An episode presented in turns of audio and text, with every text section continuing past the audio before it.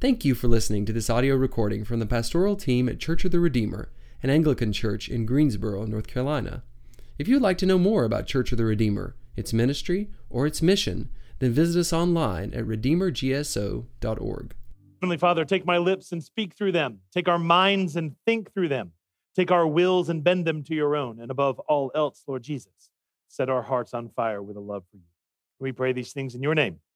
Amen please have a seat. And uh, we have come to the end, my friends. This is the last of our 10 week series in which we have spent these last number of months in just a few verses in Galatians chapter 5, where the Apostle Paul is talking about uh, a list of attributes of God that are being born in us by the power of the Holy Spirit. When we when we become Christians, when we come to know Christ, the Spirit is at work bearing these things in us that he calls fruit of the Spirit: love, joy, peace, patience, kindness, goodness, faithfulness, gentleness, self-control. Is the last one I can hear the collective inward groaning before we begin because we're all tired of self control before we even start trying to talk about it.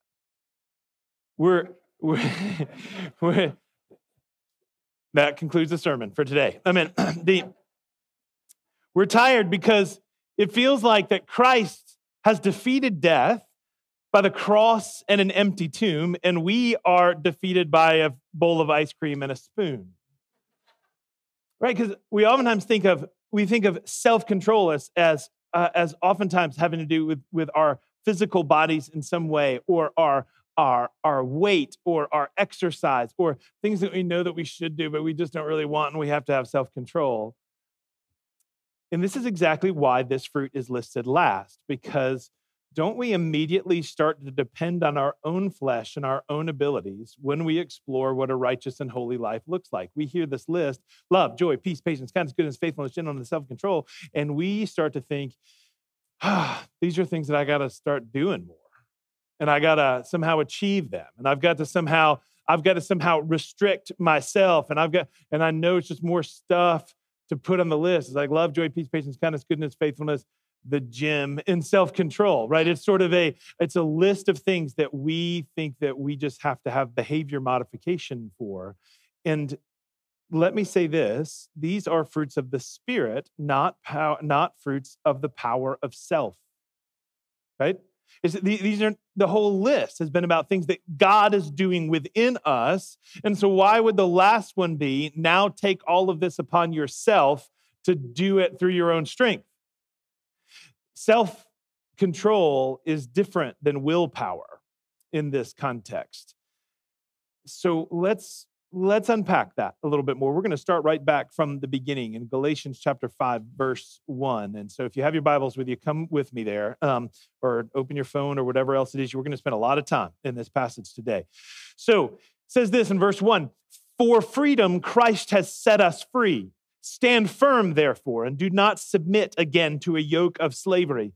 This verse is really a summary of the whole book of Galatians. He has repeatedly warned, encouraged, exhorted the, exhorted the people of Galatia to not live in fear of the holy law of God to not feel like every sin is a condemnation, every misstep that God is, uh, is bearing his wrath down upon them, but that Christ has set them free from the tyranny of the holiness of the law that they could never live up to by, the, by his grace and his victory for us. That our God is not a God of shame, he is a God of mercy through his son, Jesus Christ.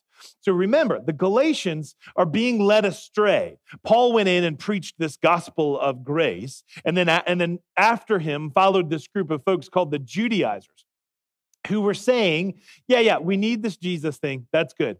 But we also need to keep the Old Testament law. They wouldn't have said Old Testament. That's that's just easy for us to remember. The Jewish law, the law, the Pentateuch, the Torah, the the the as it's outlined in the first five books of the Bible. That that we need Jesus and we need to follow all of this.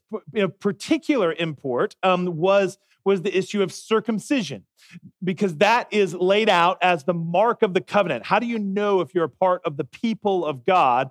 The Old Testament, the covenant mark is circumcision. And so the Judaizers were saying, yes, Jesus, and yes, circumcision. You need to have both. So Paul says this in verse 2.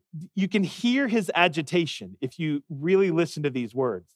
He says, Look, colon, look, I, Paul, say to you that if you accept circumcision, Christ will be of no advantage to you.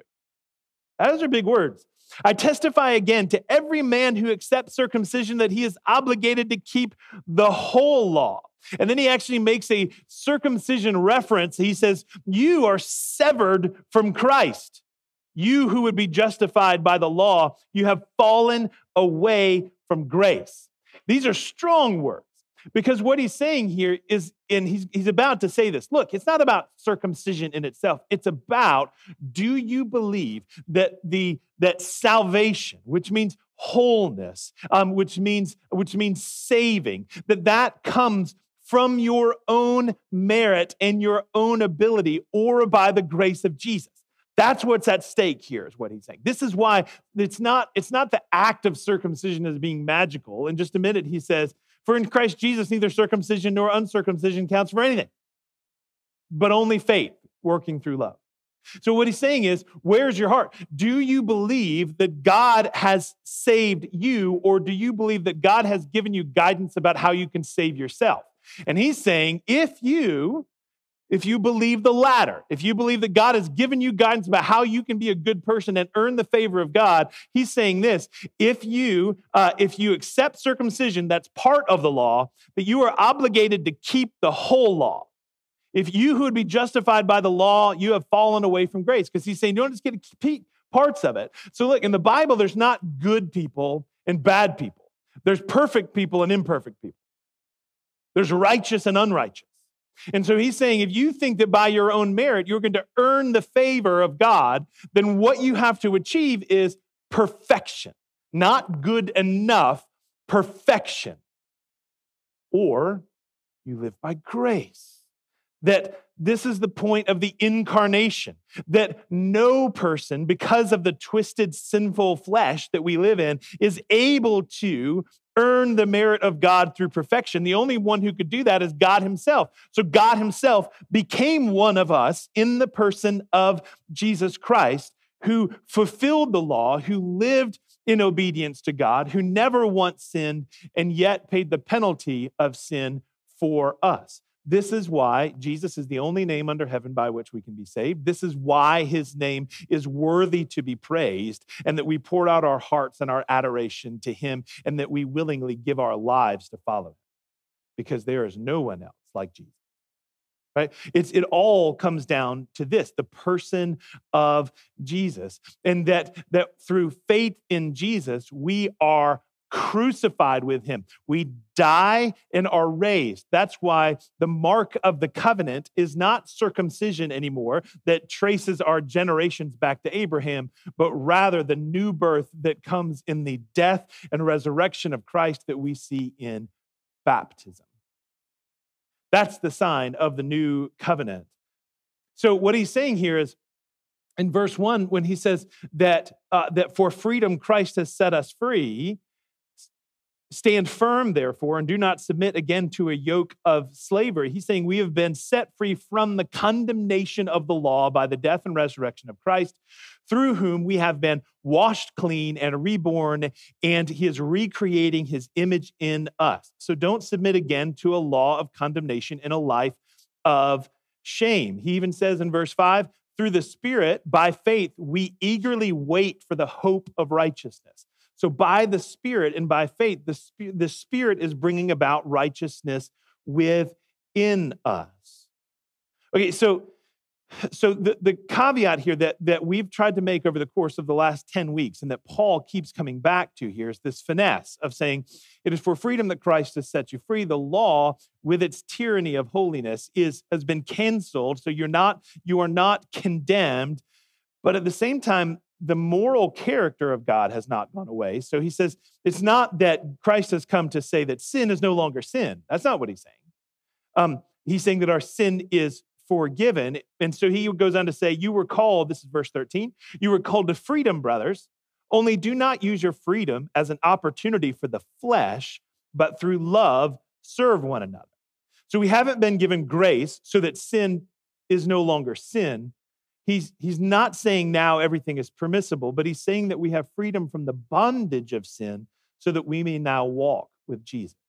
Here's how he says it in Romans chapter 6. You don't have to turn there, I'll read it to you. What shall we say then? Are we to continue in sin that grace may abound? Right? This is great, wonderful, fleshy, twisted logic, right? Where he goes, okay, okay, okay. So what you're saying is the more that I sin, the more we realize how big Jesus' grace is because it's bigger than my sin.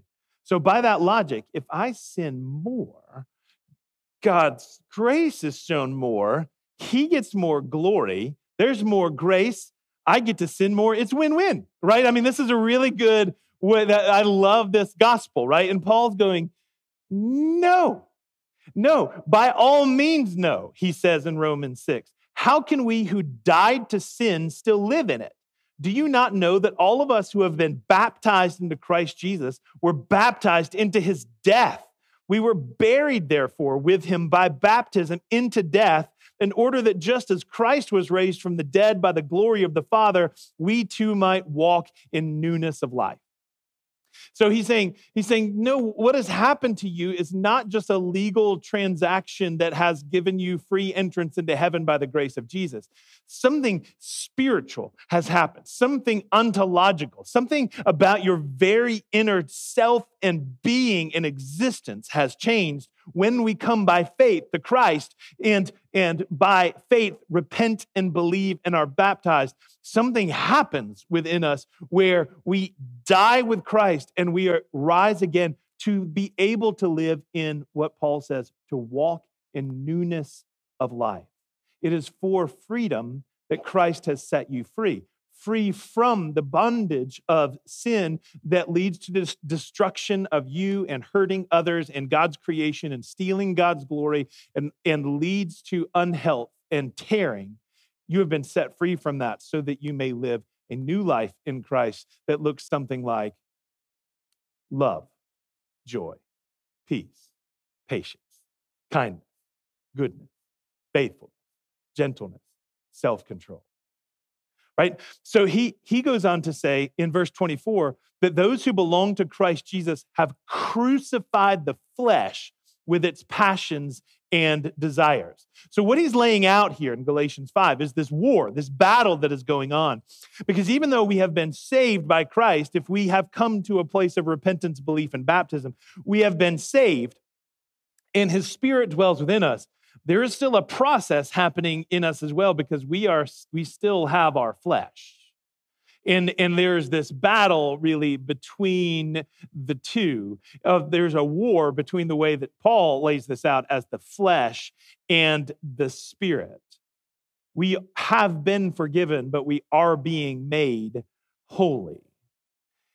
In and these two things come against each other. In verse 17, he says, The desires of the flesh are against the spirit, and the desires of the spirit are against the flesh. For these two are opposed to each other to keep you from doing the things you want to do. Okay, so let's put this all, all together. The Old Testament law gives us a picture of holiness and righteousness. We are not able to live into that law in perfection. And so Jesus came to set us free from the condemnation of the law but for those who would repent, believe, and be baptized. He bestows grace. He uh, gives us the Spirit that is working within us to create that righteousness. And now the fruit of the Spirit is being born, and yet the works of the flesh are still warring within us, the desires of the flesh. So now we bring into this equation self control. If all of this, as we said at the beginning, if all of this, is about the power of God at work in us because we have not been able to do this on our own. We have not been able to achieve righteousness and holiness on our own. Why now, when there's a battle between the spirit and the flesh in ourselves, do we think that we can solve that problem by our own strength? Our own strength is what got us into this mess, right? I mean, this is Paul. You can just hear him. He must have slapped his head all the time. Like in Romans, you know, he's going, by all means, no. In Galatians, he's going, you foolish Galatians, who bewitched you? Right? Like he's, he's just constantly going, no, no, no, stop it. It's about grace. It's about grace. It's about Jesus. And so how does how does Jesus play into what we're talking about here in self-control? Because the thing is is that our flesh always looks for a self-salvation.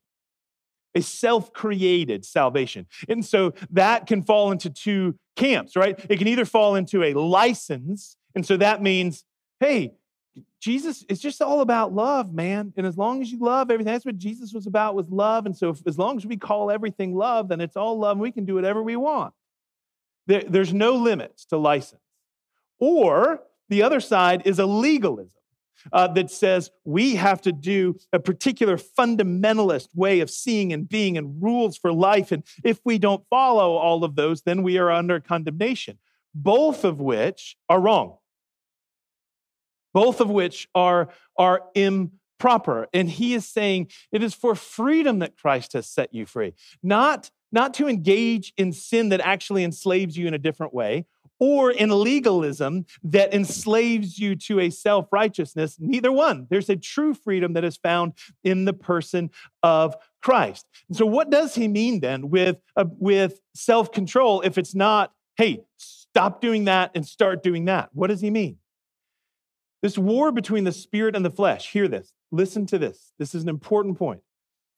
This war between the spirit and flesh is not first about our behavior, it's about our motivations that lead to the behavior. Willpower is about behavior management. The fruit of the Spirit and self control is about changing the desires that lead us to want to do those actions to begin with. We have to ask ourselves not just what do we do wrong, but why do we do wrong? What is our motivation for the things that we do? And this is what the Spirit is addressing our hearts, the source of our affections and love, and therefore the source of our behavior. This is the point of the Sermon on the Mount, where Jesus is like, okay, so you've heard it said, do not murder. Well, I tell you, if you have, if you, if you speak to your brother angrily, you've already committed murder in your heart. And he's not just saying, you know, kind of like an allegory. No, he's saying you have already sinned just as significantly in your heart when you are angry uh, against your brother and speak against him in that way as if you had physically killed him you have sinned against him and God in that way. Like he's raising the bar of what holiness looks like. Right? So it's not good enough to just go, well, I didn't kill him. He's like, yeah, but you thought about it. Right? Your heart, your heart still wanted to. And if there weren't repercussions for that, would you have? right? He's trying to say there's a, there's a bigger issue at stake here than just not killing. It's what's going on in your heart. He says, You've heard it said, don't commit adultery. But I tell you, if you look at a woman lustfully in your heart, then you've already committed adultery. Right? He's, he is raising the standard to be able to say the problem is not just our behavior. Yes, our behaviors are problems, but it's what's going on in our hearts that needs to truly be fixed. So clearly, Jesus is not saying, right, legalism and license. Clearly, he's not saying, well, look, you've already experienced that in your heart, so why don't you just go ahead and do it? Like, clearly, he's not going, angry at somebody, kill him. I mean, you've already sinned, why not just take it all away? Lusting after somebody, sleep with them. It's fine. It's what you desire, it's what you want. You've already done it in your heart. Who cares? Of course, he's not saying that. So the behavior matters, but he's like, behavior follows the affections of our hearts. So if we can change the affections of our hearts, then we can get the behaviors in line. So here's an example, right? If you look at the list of, uh, of well, right before he gets to the list of the fruits of the Spirit, he says this I say, walk by the Spirit, and you will not gratify the desires of the flesh. So the solution here is the Spirit, not willpower The solution is the spirit. For the desires of the flesh are against the spirit, and the desires of the spirit are against the flesh. For these are opposed to each other to keep you from doing the things you want to do. But the spirit can change our hearts. And when he lists the fruit of the spirit that is being born in us, and he goes, love, joy, peace, patience, kindness, goodness, faithfulness, gentleness, self control. Then he says, the end of verse 22, against such things there is no law. What does that mean? He's saying, because you don't need an external law to tell you not to do bad things if your heart is changed to not want to do the bad things to begin with. Here's an example I hate kimchi. You ever had kimchi? It is like, it is, it is fermented cabbage. Cabbage is on the verge of not edible anyway. Um, but then when you put it under a rock and ferment it for a long, it stinks up your house and yourself and it comes out of your pores. Like it is not, there's no, there's nothing redeemable about kimchi.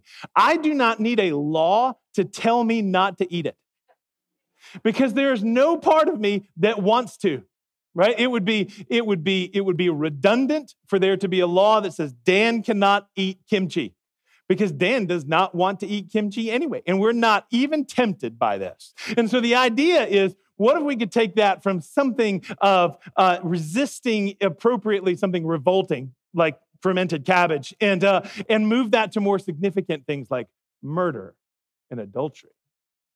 We don't need an external law if our hearts are so changed that we don't even desire those things to begin with. That's the work of the Spirit within us. Verse 18 if you are led by the Spirit, you are not under the law because it is God who is changing our hearts. And he actually prophesied this in the Old Testament. He said, I'm going to write my laws on your heart. That's the gift of the Holy Spirit. So what he's so he goes on to, to help explain this a little bit more. He says this in verse 24, he says, and those who belong to Christ Jesus have crucified the flesh with its passions and desires. That's strong language. Crucified the flesh. I mean, of course, that's a reference to Jesus, right? Crucified the flesh. Uh, if you belong to Jesus, your flesh has been crucified with its passions and desires. And the Greek word here that's for desires is actually emphatic and it means over desires. It's an overdeveloped desire for things. So, so the Bible oftentimes refers to these things as idols. Okay, and so when you think of idols, don't think about a like a tiki mask or a statue that you bow down to. It's anything that is a functional God, a functional Savior, meaning something that we look to other than God that will bring about wholeness and salvation and fulfillment apart from God and Jesus. Whatever we think will bring us ultimately, will meet the desires and affection of our hearts. We give our love to that, and then we therefore pursue it sex, money, power, beauty, achievement, the admiration of others, popularity when you're in school, control, dominance, whatever else it is, sports achievement, whatever we think will provide what we want gets our affection and then our behaviors get in line to serve it. John Calvin said it this way The heart is a factory of idols. He called it a perpetual idol factory, just like a like a conveyor belt full of idols popping out of our hearts all the time. And he says the heart conceives it, and then the hand gives it birth. Right? So, so it's what's going on in our heart that, that affects our behavior. And so then this is why Paul says in verse 19, the works of the flesh are evident. He calls them works sexual immorality, impurity, sensuality, idolatry, sorcery, enmity, strife, jealousy, fits of anger, rivalries, dissensions, divisions, envy, drunkenness, orgies, and things like these. They are they're a disordered affection within us that says these things we want and long for these things because they we have faith in them that they will fulfill what our salvation. And so if you have an anger problem, it's not just about anger management. It's about cleansing your soul. It's about changing your heart. If you have a drinking problem in addiction, it's not just a chemical problem. It is, it is an idol problem that says, This gives me comfort. This fulfills me. If I can lash out at somebody, and then I can then I can prove my control. That's a heart problem. That's an idol of control and wrath. That the control and wrath doesn't belong to you. It belongs to God. And when you try to take it yourself, you misuse it and you cause damage. So if you want to not have anger problems, if you want to not have drinking problems, if you want to not have adultery issues and sexuality issues, this is a this is a this is a heart condition before it's just I'm not going to do it. I'm not going to do it. I'm not going to be angry. I'm not going to do it. I'm not going to look at things I shouldn't look at. I'm not going to that never works because we're not strong enough. It's the desires of our heart that needs to be changed. It's the idols that need to be removed. Tim Keller says it this way Crucifying the sinful nature is the identification and dismantling of idols. Put an end to the ruling and attractive power that idols have in our lives, and so destroy their ability to agitate and inflame our thoughts and desires. So, when we start to love God more than we love the idols in our lives, and we tear down those idols, that's when true change is, is able to take place in our lives. It's about our affection and our devotion. This is where self control is possible. It's ultimately about realigning our, our, affections. So it's not about willpower to stop behavior, it's about changing our hearts to no longer desire those things in the first place. It's about loving God first. And friends, this is what the whole Bible is about.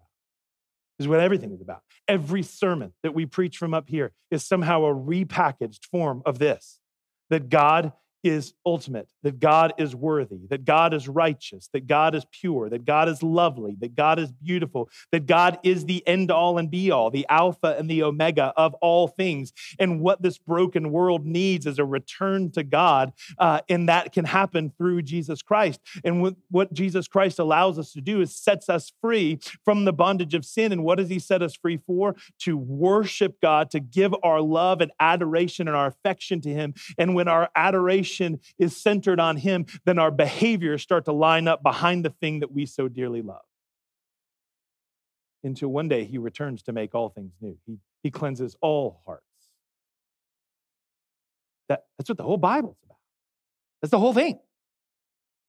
And no part of it is self control. So God's doing all this stuff now. You stay by your own power on the straight and narrow. It's about giving our hearts over to God. This can't come, this kind of this kind of affection change can't come through external laws, laws. It comes through a change of heart by the Holy Spirit. You can't make somebody love you. You can't legislate love. It begins with understanding the worthiness and the beauty of God and the love that God has had for you. That's where we start to know the love that we should have for Him. And so, as we have said many times over the course of these 10 weeks, these, all of these things, love, joy, peace, patience, kindness, goodness, faithfulness, um, and self control are all things that are happening within us by the power of the Holy Spirit. And our job is to then participate. It, when we say we don't earn our salvation, that doesn't mean that we don't have put any effort into it. That's not what that means. We can participate with, with the Holy Spirit. We can listen and be obedient. We can pray uh, for Him to work in our lives. And so, how do we participate in this war of the, of the flesh and the spirit within us? How do we have self control? How do we do that? Well, one, we ask for the Spirit's help in identifying our idols. Help us ask the living Spirit to open our eyes to our true motivations, to our actual goals. What is your functional Savior? This thing will save me, fulfill me, bring security, happiness, joy. What, what, uh, what do you must have? If I only had this, things would be better. What is your biggest fear? And I'll show you your idol. Because if you lose this, or you can't get this, or this comes, then there's an ultimatum with God because if this happens, if something happens to my spouse, to my children, if I don't get this job, if I don't, if we don't have the money that we need, if whatever, then God, I'm going to doubt your goodness. If there's an ultimatum, then you've got an idol set up next to God and you're weighing them back and forth as to which one is worthy. What's your biggest fear? And I'll show you your idols. Ask the Holy Spirit to reveal these things in us. What do you demand of God for you to continue to believe in Him? And look, we can make good things idols. Okay, everything is not like a snarling beast, right? Um, that that your children can become idols.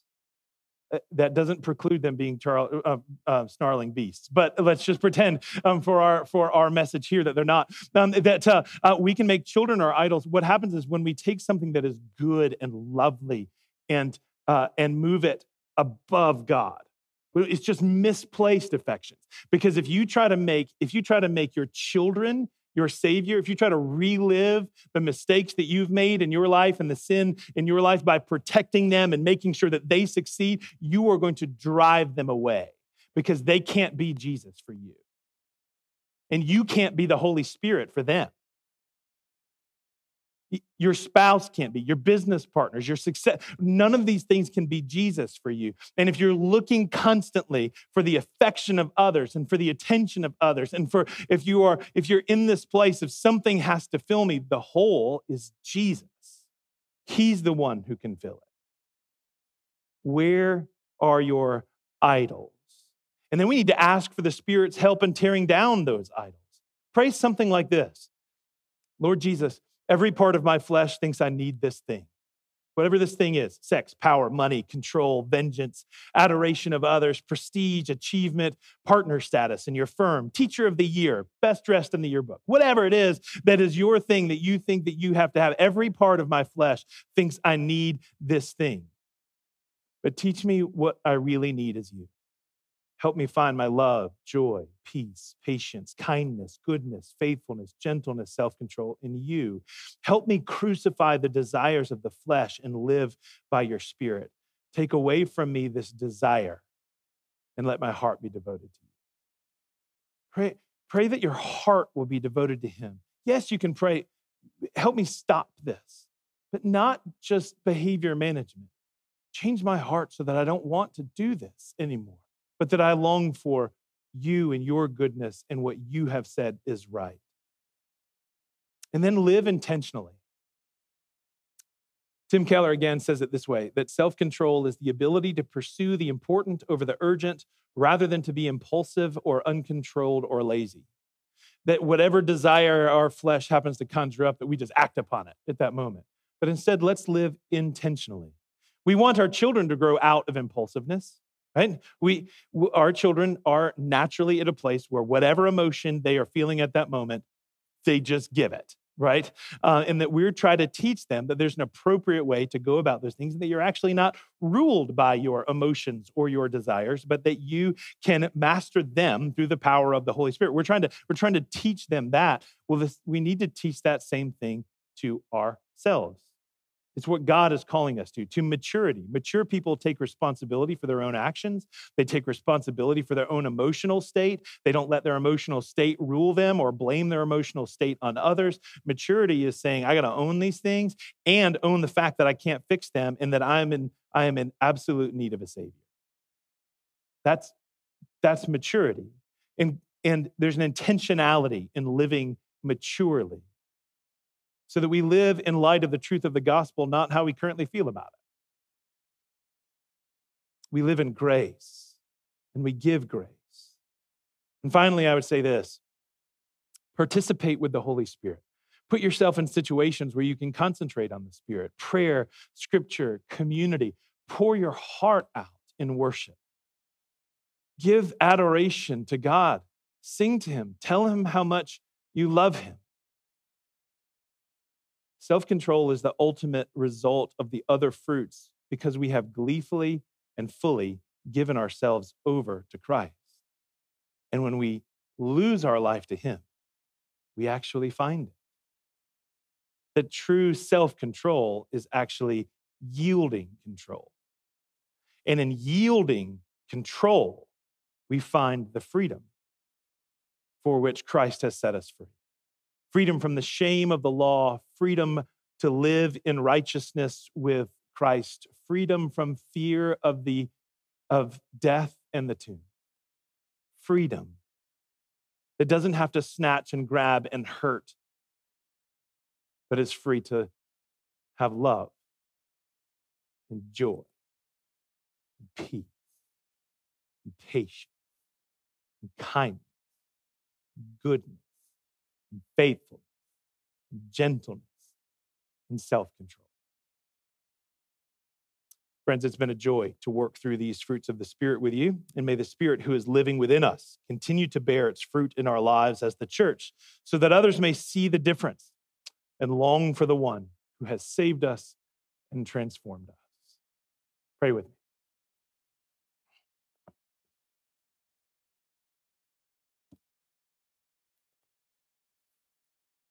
Lord, by the power of your Holy Spirit, wrestle our affections towards you. Stir our affection towards you. Let us let change the desires of our hearts in ways that we that we can't. And and set us free. Lord, for freedom you have set us free. Set us free from the bondage of our addictions and our idols. Set us free from our shame and our anger and our lust and our um, and our grasping for power and control. And let us believe that you, our creator, our father, our source of life itself, is able and willing to give the salvation that our hearts are desiring. Let us trust you, Lord. Let us repent and confess our sins. Let us, let us return joyfully to you and yield control to you and to your Holy Spirit, that you may bear this fruit within us. And so that this isn't about us white knuckling our faith. Lord, we are holding on too tight and trying to and trying to earn you even by doing good things and by by demonstrating the fruit of the spirit, Lord, help us to take a breath and remember grace. There is no condemnation for us now we haven't replaced the old law with the new list of the fruits of the Spirit grace, mercy, compassion. And when we so know your love towards us, let us freely give our hearts in love to you. All through your Son, Jesus Christ, we pray. Amen.